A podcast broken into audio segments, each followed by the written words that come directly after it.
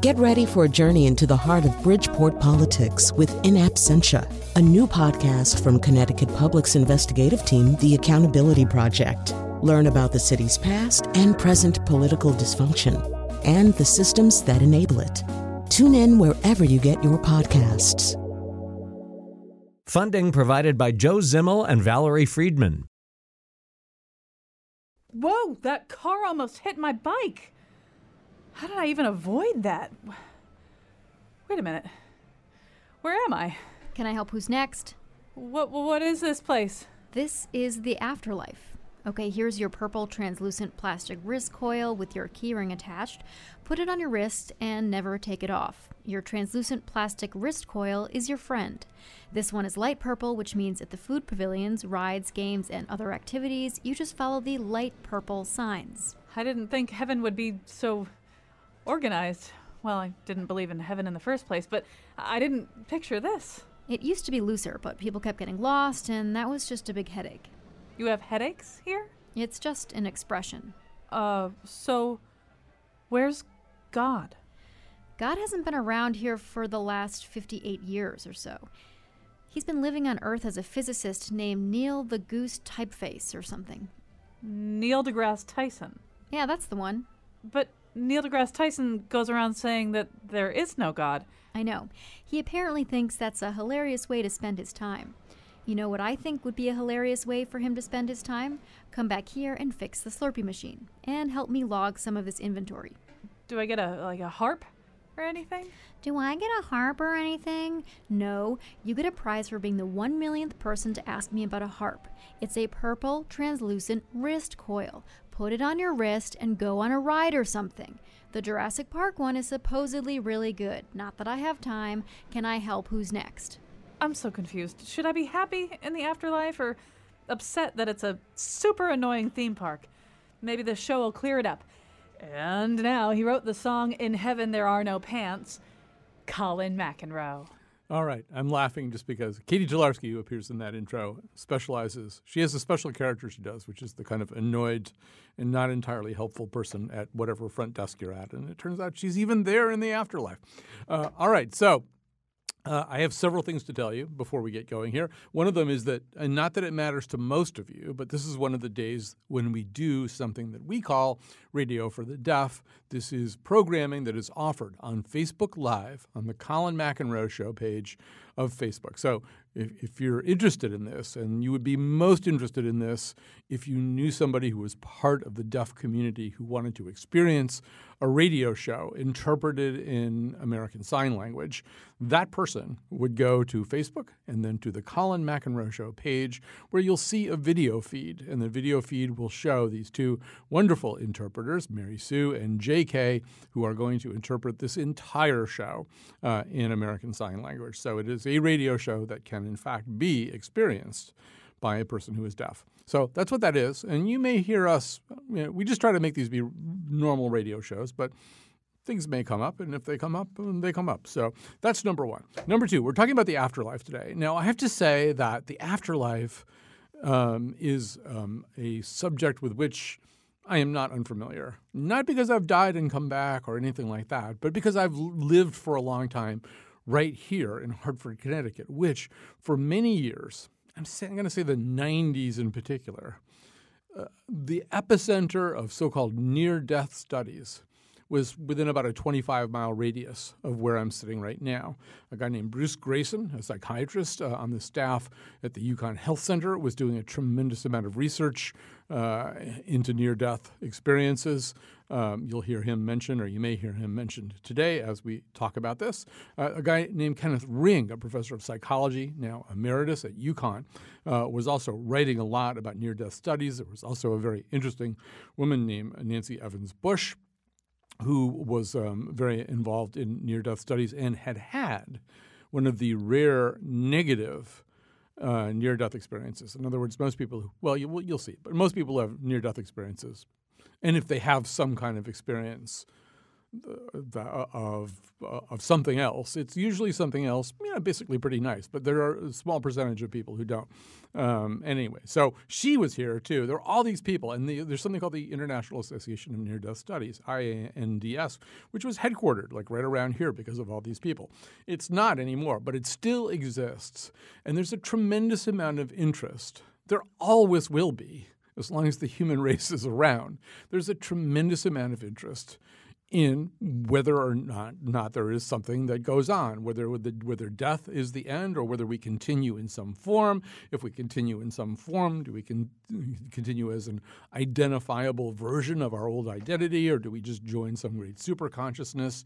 And we're not always, we're not probably ever going to be able to completely pin that down. But we're going to talk today about some of the efforts to do that, and also some of the people who reject all efforts to do this. Returning to our show is uh, Leslie Kean.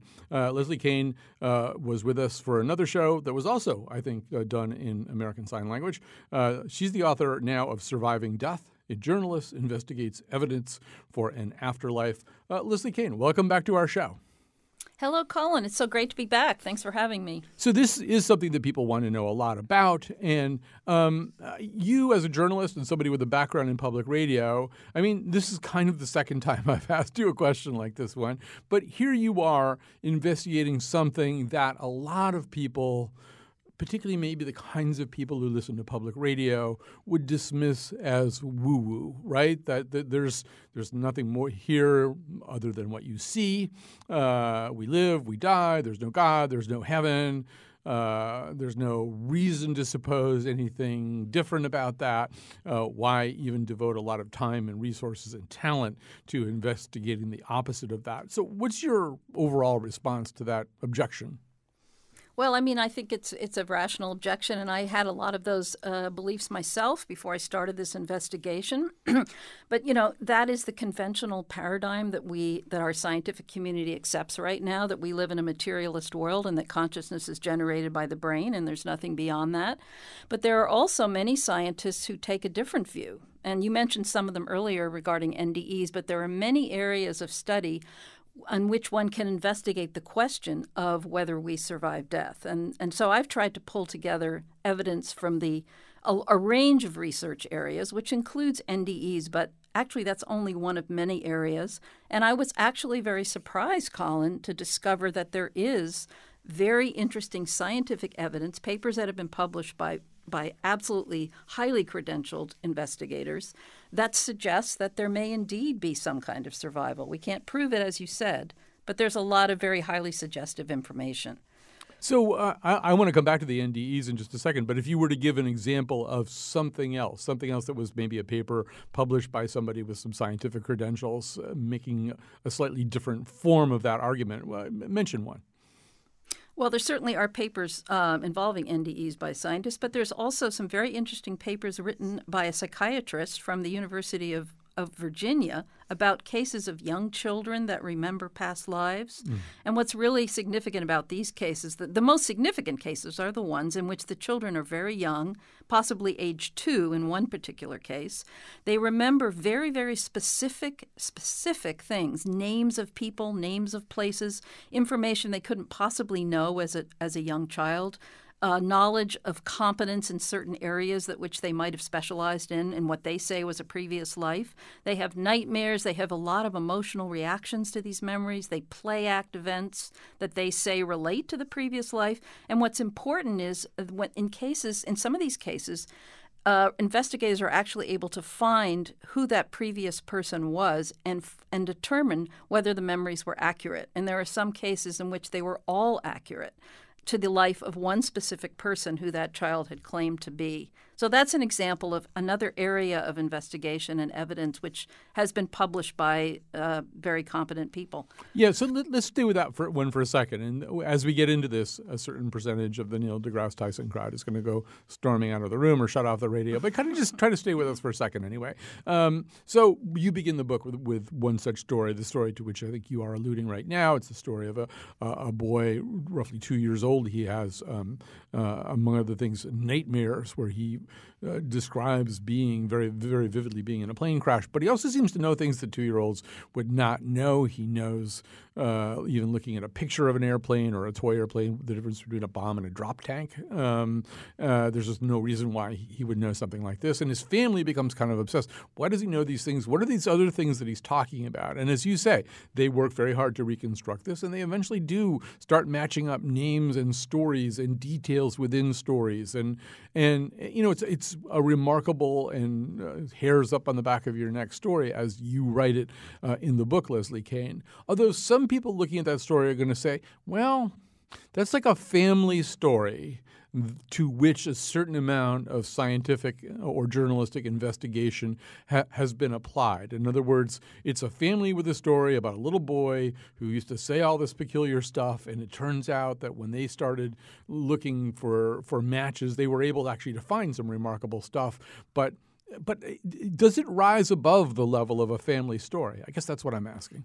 Yeah, I mean, the critical part, and I think that's a really good question. And as a journalist, I would have the exact same concern. I mean, I'm as skeptical as anybody. Uh, the, the point about this case and the ones that are significant is that the, the facts, the information that the child stated, that the, the, the memories that he had, all of these things were recorded, were on the record prior to the time that uh, the, they've actually found the, the past person. So they there's no way that anybody can say, well, this was all concocted after they figure out who the identity of the person was. But you're right. It's ideal to have an outside investigator present from the beginning of that process. And we do have a case in which that did happen. Uh, the case of Ryan Hammons, who I also wrote about in my book, and he was he had a, a Dr. Jim Tucker, a psychiatrist, was called into that case before, just at the very, very beginning all the memories that the mom that the child had were written down by his mom and sent to Jim Tucker before they had any idea about any previous personality. They had no idea how many memories the child would have. And it went on and on and on. And eventually, with this outside investigator, they were able to find who that person was. And there were 55 points that that child made that matched the life of this one person who had died decades before he was born. So, because there was an outside investigator overseeing the whole thing, it's very hard to explain as just a, a family event. Uh, this was all on the record.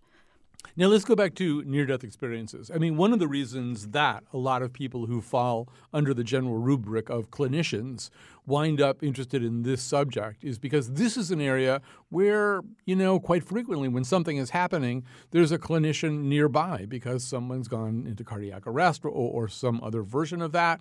Um, uh, people who, who are in the medical profession also, um, I gather from the book in particular, these days uh, there's been so much work done with um, lowering body temperature down to a point where you can sort of stop the death process for a while so you can presumably save somebody bring somebody back. Uh, but but there are now these instances where near death barely even covers it. Some of the actual clinicians say, "Oh, no, we don't call it near death anymore. This person's dead, basically. Dead, dead in every way that you can be dead, except that we're we're going to be able to do an intervention and maybe bring that person back." But Leslie, that's one of the reasons that you wind up seeing people who are MDs and researchers getting involved in the whole question of near-death experiences because they're right there when near-death experiences happen.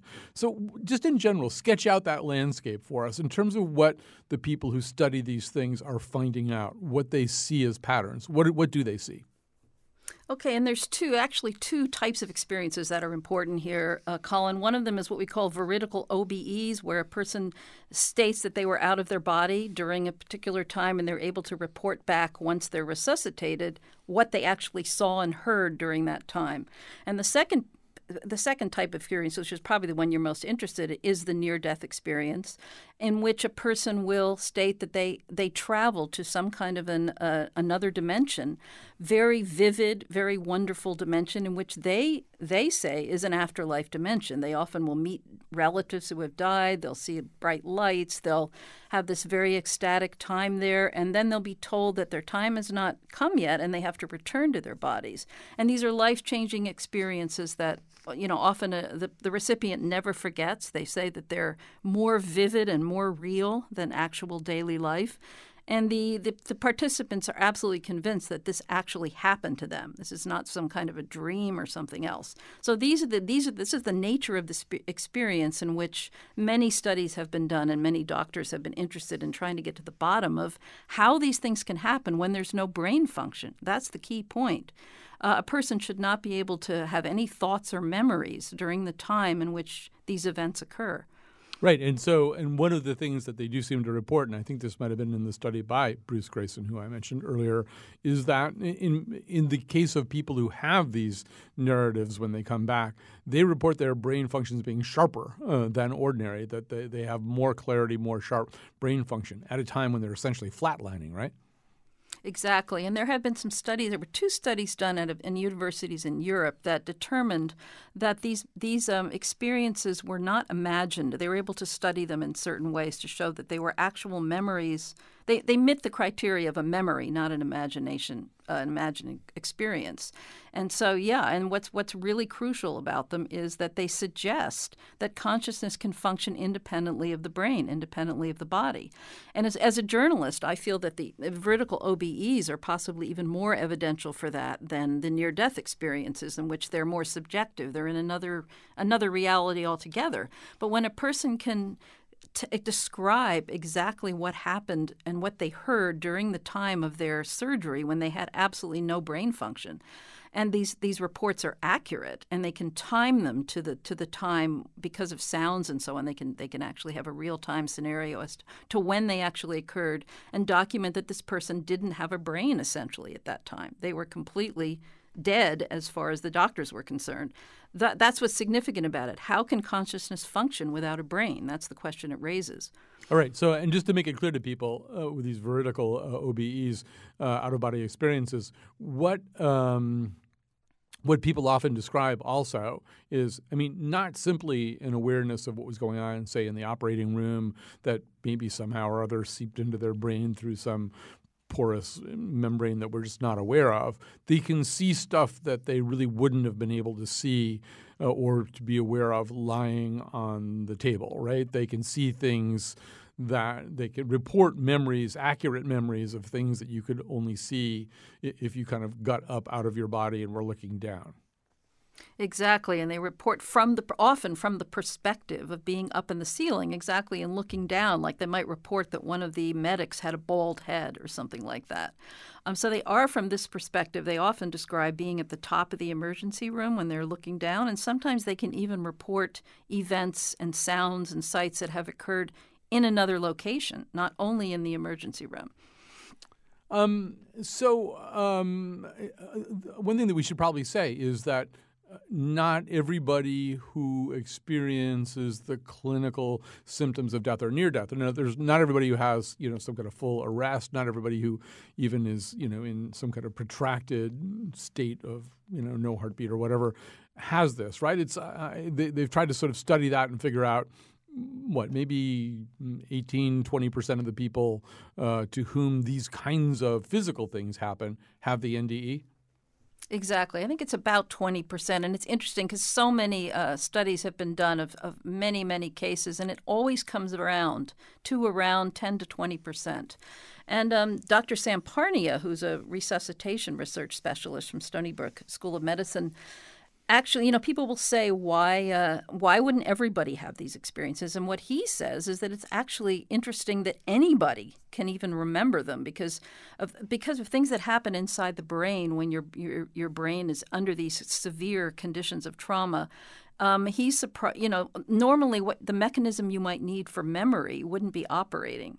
So his belief is, after having studied these cases and talked to many patients, is that many, maybe more people have these experiences, but they they don't have the mechanism to be able to remember them once they wake up. It's so that that's that's an unknown scenario, really, is how many actually have them, and there are probably people too that don't talk about it when they come out of their surgery. So, but we can document about twenty percent of people. Right. And I think Parnia is the guy who doesn't even use near death anymore to talk about some of these things. He basically says these people right. are dead. Uh, he likes to talk about actual death experiences because he's documented cases in which somebody might be dead for an hour or mm. two. And that's because their, their body temperature is lowered. And as far as he's concerned, they are as much of a corpse as anybody who doesn't wake up after those two hours. Now, um, very quickly here, and this is something we've actually covered years ago on, on this show, but it's worth saying again. So there are some pretty consistent things that um, people experience. They don't experience all of them. They don't experience them exactly the same way, but life review is not an uncommon thing, some kind of sort of speeded up version of your life. Uh, and then progress through a tunnel or a void or something like that, often towards a bright light also a pretty common aspect of this. Often an encounter with some kind of presence, let's call it for one, just for argument's sake, and then some kind of angelic presence that makes them feel very good, or, or that something very good is uh, is happening. Um, but not everybody has that, right? Not everybody has, or some people have one or two of those, and some people have none of those, and there's a small group of people who have very negative uh, near-death experiences. What do you make of that?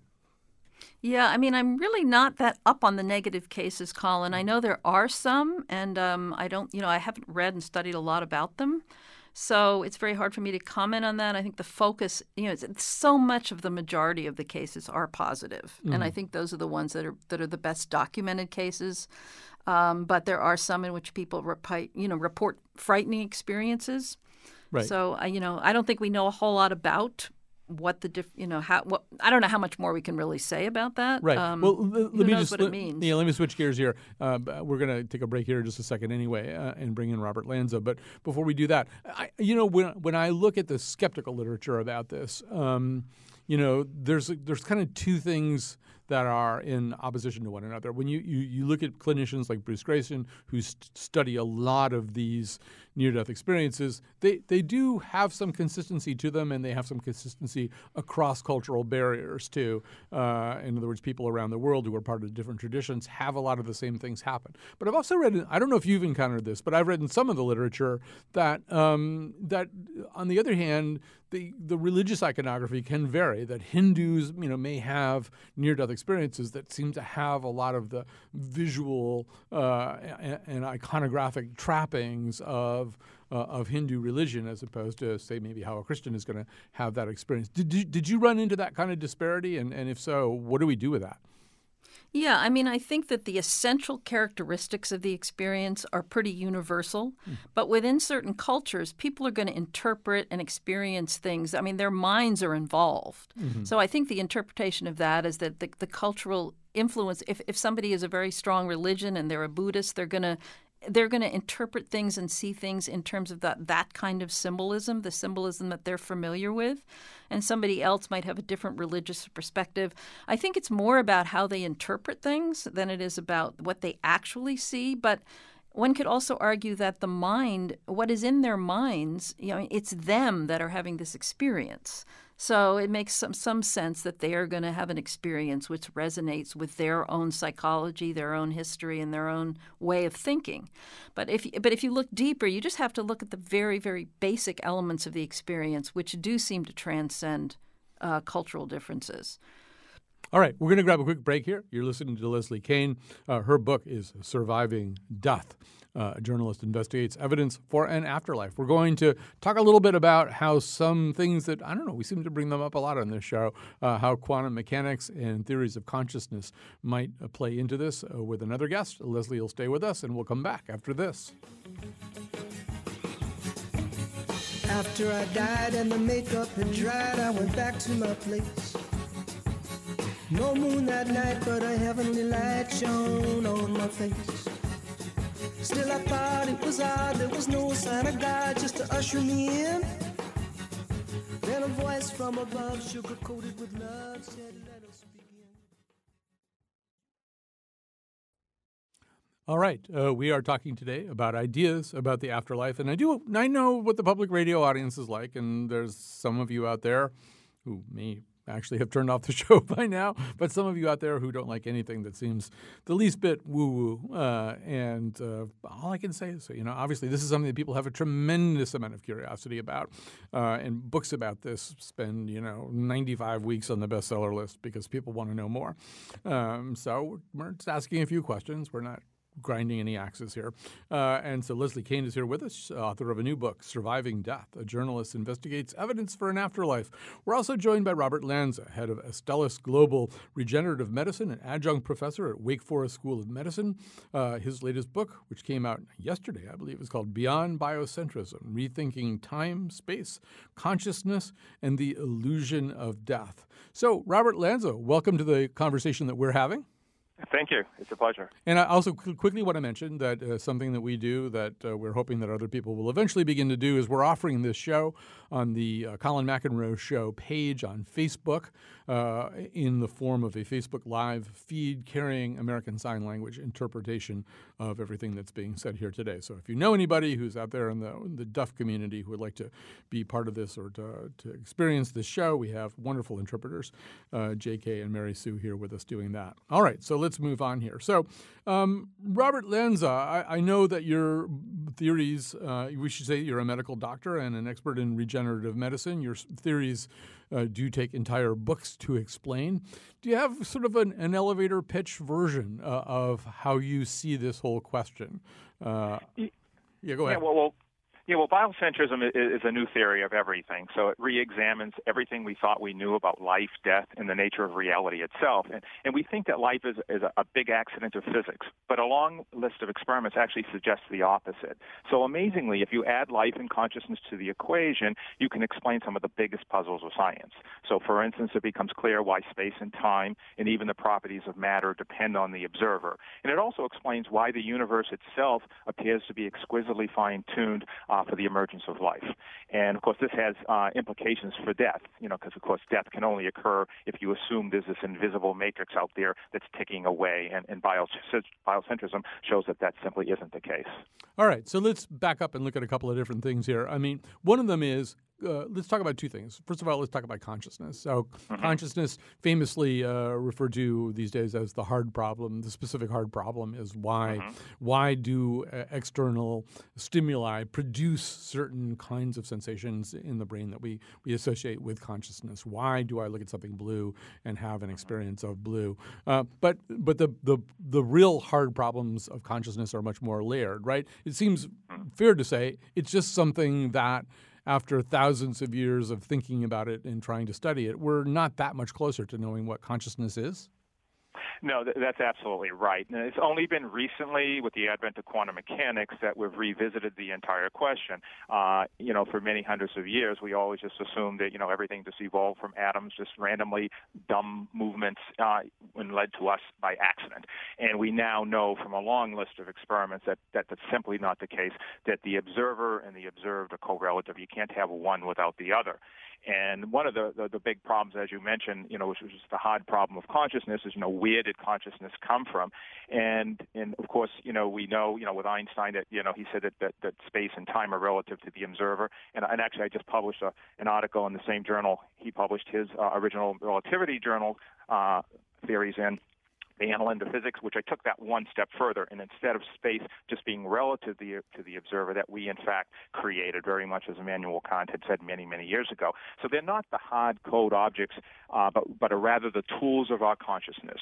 So you know, when someone asks, you know, where does consciousness coming from? Without consciousness, there's simply no such thing as space and time. They're, they're the tools of, of, of consciousness.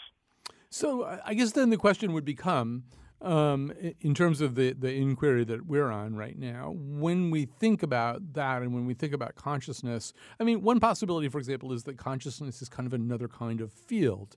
If you think about field theory, but but that wouldn't necessarily mean that we we as observable or definable entities would persist after death, right? Maybe our consciousness would just go back to some field from which it arose. Well, well, I think, well, first of all, if you look at all what the, the experiments are telling us, I think it's it's silly to think that, that death occurs, or we've been taught that death occurs. And uh, again, that only can occur if you assume there's this invisible magical matrix out there ticking away called time.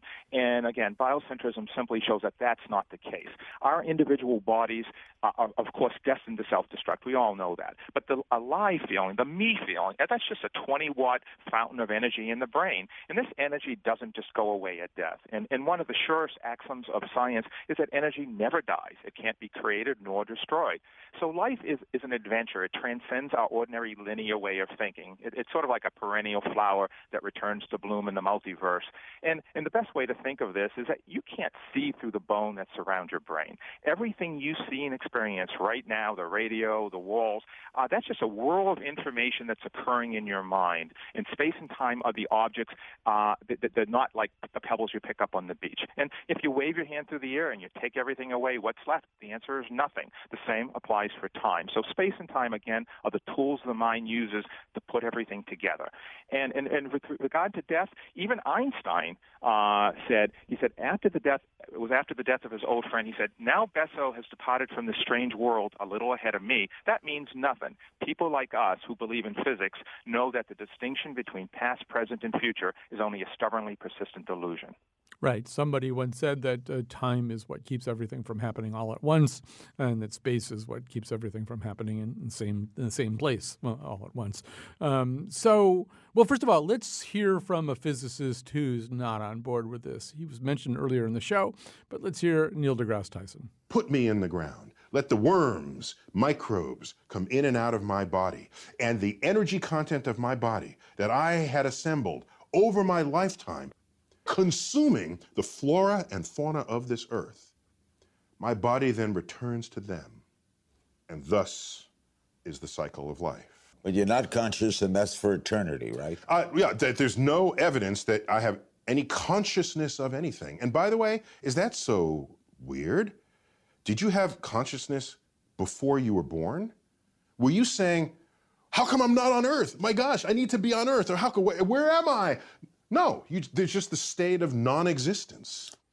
Um, actually, this is maybe a good time to bring uh, Leslie Kean back into the conversation, uh, and you get to talk back to Neil deGrasse Tyson, even though uh, he's not there. But what we're hearing there, Leslie, is a strictly materialistic or materialist view uh, of how this stuff works. And and I'm not sure how much you've gone into the the, the aspects of consciousness that uh, that Robert Lanza is investigating, but I do know that that your book does deal, at least to some degree, with that whole questions question of the persistence of consciousness. Yeah, and, and, and, Robert, just to tell you, I have a tremendous respect for your work. I'm so thrilled that you're on this segment with oh, me.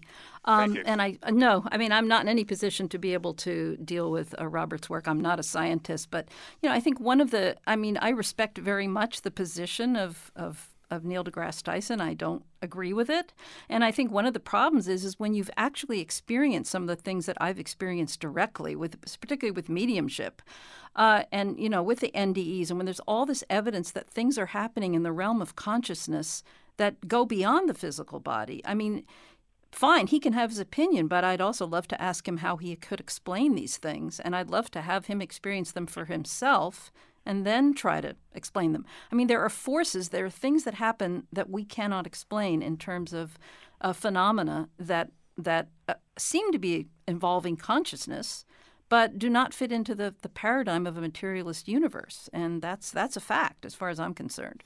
Yeah, Robert Lanza, in a few minutes, uh, we're going to uh, yeah. switch gears and bring uh, and, uh, and, thank you guys and bring in somebody who, who doesn't really believe any of this. But is, you're somebody who lives with uh, one or both of your feet inside the scientific scientific community. You're a medical doctor. A lot of this must be at the Neil deGrasse Tyson level, just incredibly unfashionable to be talking about. And, and I also know from my own experience that talking about quantum mechanics uh, when you're not a physicist. Physicists always tell you you're wrong no matter what you say.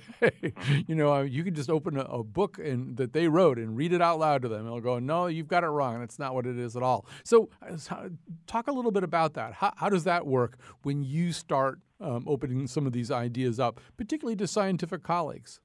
Yeah, absolutely. You know, you know, uh, you know, scientists are just people like you and I, and the, the, the situation is, is is that they're sweeping a, a long list of experiments, uh, you know, under the table. You know, one, someone once said, uh, I think it was Arthur Schopenhauer, all truths pass through three stages: first they're ridiculed, then they're violently opposed, and then third they're accepting as, as being self-evident. And and so you can't expect a, a new paradigm to just appear. Uh, again, uh, another quote from Max Planck. He said, "A new scientific truth does not triumph by making its opponents see the light, but because they die and they're replaced by a new generation that's familiar with it. And that being said, there's a long list of experiments, you know, as, as Leslie had mentioned, that have just been swept under the rug. So one of the cornerstones of quantum physics, and it's not hard to understand, is something known as the, the two-slit experiment. So when mm-hmm. a scientist watches a particle pass through two slits in a barrier, the particle behaves like a little bullet and it goes through one hole or the other. But if you don't watch it, it can go through both holes at the same time. So how is it possible that a particle out there can change its behavior on whether you watch it or not? And and and this is at the heart of, of the problem of quantum physics. And the answer is simple. Reality is a process that involves our consciousness. And it's a long list. Heisenberg's famous uncertainty principle. If there's really a world out there with particles just bouncing around, then we should be able to measure all of their properties. But you can't. So for instance, a particle's exact location and momentum, they can't be known at the same time. So why should it matter to a particle what you decide to measure? Again, the answer is simple. The particles aren't there. And again, it goes on and on. There's things called entangled particles, particles that can be that are instantaneously connected on opposite sides of the galaxy, as though there's no space or time there. And let me just give you another experiment that throws another curve in this that you know uh, lends itself to to what I was just saying. Is is that you know scientists actually published a paper in the prestigious journal Science just a few years back, and they showed that what they did now in the present could retroactively change something that had, that had already happened in the past. So as light passed a fork in this experimental apparatus, it had to decide whether to behave like particles or waves. And then later on, after they had already passed this fork, a scientist could turn a switch on or off. And what the scientist did at that moment retroactively determined what the particle actually did at the fork in the past. And of course, we live in that same world, and we have to come to grips with that. Okay, so um, first of all, I'm 100% with you. I'm even familiar with the experiment that you just described. But you know what happens here. What happens is when you talk to physicists about this, what they say is A, the things, yeah, maybe we live in that world and maybe that maybe the world that we live in is essentially composed of the things that you're talking about. But the things that you're talking about aren't our world. They aren't actually the way that the world that we live in behaves, and that it's too big a jump to talk about quantum weirdness, uh, about spooky behavior, as uh, Einstein called it, as about stuff that seems uh, a little illogical uh, or, or, or not at all corresponding to our linear understanding of how time and space uh, behave. It's still too much of a jump to say that proves something else. That might pers- prove the right. percent. So, so, what do you say when people say that? Yeah, I, I say that, and and, and again, that it, they're not internally consistent. Their logic contradicts itself. They say that you know all these weird phenomena occur in the micro world, and it doesn't occur in the macroscopic world, in the world that you and I are in. But we're now, in the last several years, there's been new experiments that have come out that clearly show. I mean, there are, are entanglement ridges that go a half an inch. I mean, there are things called buckyballs and other gigantic molecules that are 800 atoms that all follow the same rules of, quantum mechanics. So where do the laws of physics suddenly change? At a quarter of an inch or a half an inch or an inch? You don't just arbitrarily say the laws of physics just change here to there. It, it's just simply that, that, that's that's crazy. And but but what you're saying is right. When you start to challenge physics, uh, you run into a problem because basically, if you're asking for a paradigm change, by definition, a new paradigm always appears as nonsense from without from outside of the established paradigm. So uh, again, I uh, I think going back to Max Planck's uh, quote, you know, you're not going to convince them to see the day of light. Uh, you're just going to have to have a new generation grow up that's familiar with the new ideas. Right. I'm paraphrasing from uh, Sir Tom Stoppard's play The Hard Problem, but it does seem at times as though scientific acceptance is like Studio 54. There's somebody standing there uh, at a red velvet rope deciding that certain things get in and some certain things don't get in. And it's kind of Absolutely. interesting interesting to figure out sort of who, who the person is who's standing there at the red velvet rope and, and how he decides. Well, we have to take a little break here. We're going to have one more part of this conversation. I want to th- say thanks to Leslie Kean, author of the new book Surviving Death, a journalist investigates an evidence for an afterlife, and to Robert Lanza. His new book, which came out yesterday, is Beyond Biocentrism Rethinking Time, Space, Consciousness, and the Illusion of Death. We're going to come back with a guest who doesn't think death is an illusion. So stay tuned for that.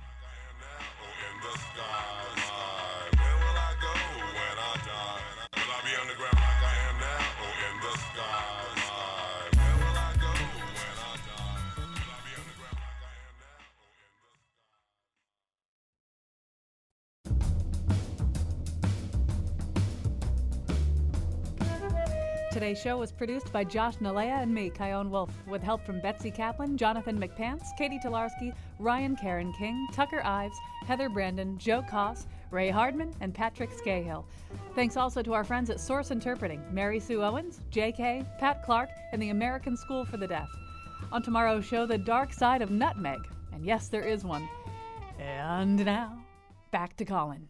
So, we've been uh, talking about the afterlife. We might have been talking in a way that uh, gives you hope if you want there to be an afterlife. I'm afraid we're going to rain a little bit on that parade uh, as we head down the home stretch here. Joining us is uh, Dr. Steven Novella, neurologist and assistant professor at Yale University School of Medicine, host, host of the Skeptic's Guide podcast, and president and co founder of the New England Skeptical Society. So, all of that should give you some clue as to where he's going to land on all this. Uh, but first of all, uh, Steven Novella, welcome to the conversation conversation. Oh, thanks for having me. And uh, you're no stranger to the ideas of Robert Lanza. In fact, you've um, re- reviewed some of his writing and uh, thought. Um, give, give me your kind of reverse elevator pitch uh, about the, the claims that he's making. So when you when you start to talk about uh, quantum mechanics and using that to justify basically weirdness or the notion that materialism, the, the notion that the universe is natural and not supernatural, you get into a lot of a lot of problems. So first of all, uh, saying that you need to have an observer in order for uh, you know the particle to decide how it's going to interact or which way it's going to go is completely incorrect. He is completely misrepresenting quantum mechanics. You don't need consciousness. Consciousness absolutely does not need to be in the loop. It just needs to interact with other particles. That's it.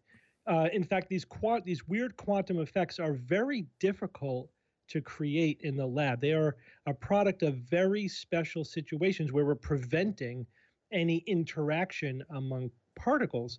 Uh, so just by the fact that you know if you have you know, you know, two particles going through the vacuum of space where they're not interacting with anything, sure, they're they're going to travel as waves, and they're not going to, you know, declare themselves as being a specific particle and a, with specific properties in a place until it bumps into something, and then it does, whether or not there's a consciousness involved. Uh, and these weird, very special effects that exist in only certain circumstances do not scale up. They do not scale up to the macroscopic world. Uh, there is a very specific limit, and physicists know about this. Uh, things have what we call a quantum wavelength, uh, which is uh, you could think of this as how much of this weird quantum effects do we see, and that's inversely proportional to how big you are. So yeah, so if you're talking about atoms or molecules, the size of the quantum weirdness gets smaller and smaller. By the time you get up to something you can see, something macroscopic, the, the quantum effects have diminished out of existence. They are down to the size of a Planck length. So you know, these are these are uh, questions have been answered by physicists. Uh, that you don't need consciousness. This does not justify any kind of supernatural beliefs that you want. He is simply out of touch with the scientists on this one. So let's look at it from a, a broader perspective, and, and, just I mean we've talked a, a, bit on the show today about the fact that yeah there are an awful lot of people who have clinical training or medical degrees or they're neurosurgeons or whatever who have been trying to look at all this. Like what what can we say? What can we say that that suggests the persistence of uh, consciousness or in people who are having near death experiences or people who've just re- really flatlined for a long time? Um, is any of this remotely persuasive, or do you feel as though that there's a pretty good biomechanical explanation for every single thing that comes up? Yeah, I don't find any of it compelling at all. So, if you take the hypothesis that consciousness is what the brain does, right? It's basically an active process of the brain. Every observation, every experiment, everything we do confirms that hypothesis. Uh, you know, if you turn off the brain, you turn off consciousness. If you alter the brain, you alter consciousness. Uh, when you know when the brain dies, there's no evidence of consciousness persisting beyond that. Uh, the you know we could do surgery on the brain in a very specific way and make very specific changes to consciousness. uh, every way you think about it, you could take a drug which alters brain function and it alters consciousness in a, in a fairly predictable way. So there's no mystery there. We know that the brain is causing consciousness. It is consciousness. It's the it's what the brain is doing. Uh, so the, when you get to these weird experiences, and people have weird experiences because they don't know how their brain works. You know, they, our brains construct our perception, our real time experience of reality, every aspect of it. Our brain constructs the fact that we feel as if we're inside our bodies, that we feel as if we own our bodies and that we control them, that the rest of the universe is separate from us. These are all actively constructed sensations that our brain is wired to produce. And if you interrupt those circuits, you interrupt the brain's construction of your sense of reality in ways that are beyond your normal everyday experience. And so it's, not surprising that people find these experiences fantastical, unbelievable, hard to uh, really conceptualize, you know, it, to make it seem like it's part of their normal life because it, it's it's just way way too different. Uh, and so they invent uh, fantastical explanations for it. But these are no longer mysterious. We know what they are neurologically. We can produce them neurologically. It really isn't mysterious anymore. Um, how about people who return from near-death experiences or or something like that, um, possessing knowledge that they shouldn't have, things that uh, transpired in, in, their vicinity, in the operating room, or uh, a shoe that was up on the roof, or I mean, I'm sure you've heard a, a lot of these kinds of stories. Uh, I know that there's been some testing for that too. W- what do you take away from the testing? So, the, well, the bottom line is there are no cases that defy conventional explanation. Yeah, as you said, you have stories, but when you look into them, there's nothing unusual going on. And the few times where people tried to do actual controlled experiments, they were dead negative. You know, if you you put, for example, uh, a, a, target, a, a, drawing or a word or something on a high shelf that people don't even know that it's there uh, and you and you can't see in the emergency room, for example. But if you were floating by the ceiling, like people claim to be, you should be able to see it. And then you quiz people afterwards. Nobody sees it. Nobody can say what it is. So in, any kind of controlled experimentation, there's nothing. Uh, when you look at individual stories, uh, they're never documented to such a degree that the best explanation is life after death. It's always there's always simpler explanations uh, and maybe there's a lot of wishful thinking thrown in. But in terms of hard evidence, we have nothing. We have exactly what you would expect if you know th- there was no consciousness without brain function, just a cultural belief in the existence of that and the desire to believe in it, but no reality. What about the? What do you make of the fact that I mean, uh, it's there are there it seems anyway that there are plenty of cases of people who are not familiar with NDE literature uh, who you know have never been told other people's stories about near-death experiences, but then have a near-death experience that corresponds narratively pretty similarly to the basic template, right? So whether it's life review, going towards the light, maybe experiencing an all-loving, all-forgiving uh, presence, uh, at, you know, in, in the presence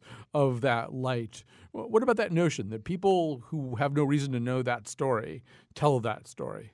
Well, first of all, who doesn't know that story?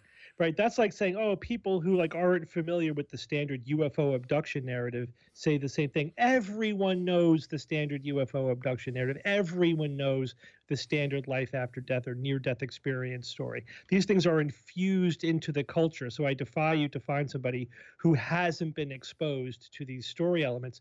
But this also has been studied when you look at people who have near death experiences and you look at the details of their of their experience of their memory it it actually uh, conforms to their culture uh, people in different cultures have different experiences that are in line with their belief systems. Uh, there may be some similar elements which are neurological, you know, like the idea of floating outside of your body is pretty pretty common, but that's because that's a neurological phenomenon. But the real metaphysical, supernatural narrative elements are culture specific. And I think it's just really, it's just silly to argue, like, for example, somebody living in Western culture has not been exposed to these in, in some way to the point where if they remember these details, it had to be a real experience. That is just not supported by the evidence. All right, we're out of time. No afterlife. I'm glad we're not in a pledge drive right now. People get very mad about this. Um, Steven Novella, neurologist and assistant professor at Yale University School of Medicine, host of the Skeptic's Guide podcast, and president and co founder of the New England Skeptical Society. Uh, thanks to everybody who helped out with today's show. This was Josh Nilaya's baby. Uh, we're also been, we've also been doing the show, and I hope you just spread the word about this. If you know people in the deaf community who maybe don't know about this, you know, anywhere in the country, uh, they can watch uh, an ASL interpretation of the show that we did today on the Colin McEnroe Show Facebook page, and it'll be up there. It's probably more fun to watch it live, but you can just watch it uh, right now. You can see J.K. and Mary Sue interpret uh, in ASL everything that happened on today's show, and so so spread the word. We want lots of people to be able to enjoy what we've been doing. We'll be back tomorrow with the dark side of nutmeg. Yes, there is. There's a dark side to nutmeg, and Betsy Kaplan found it.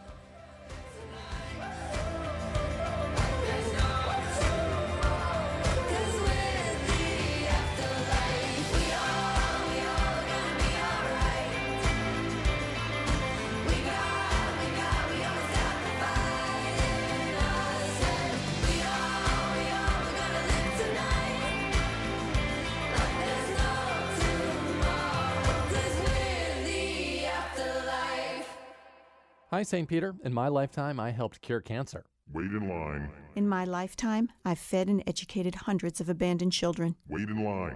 In my lifetime, I donated to public radio. Come on in.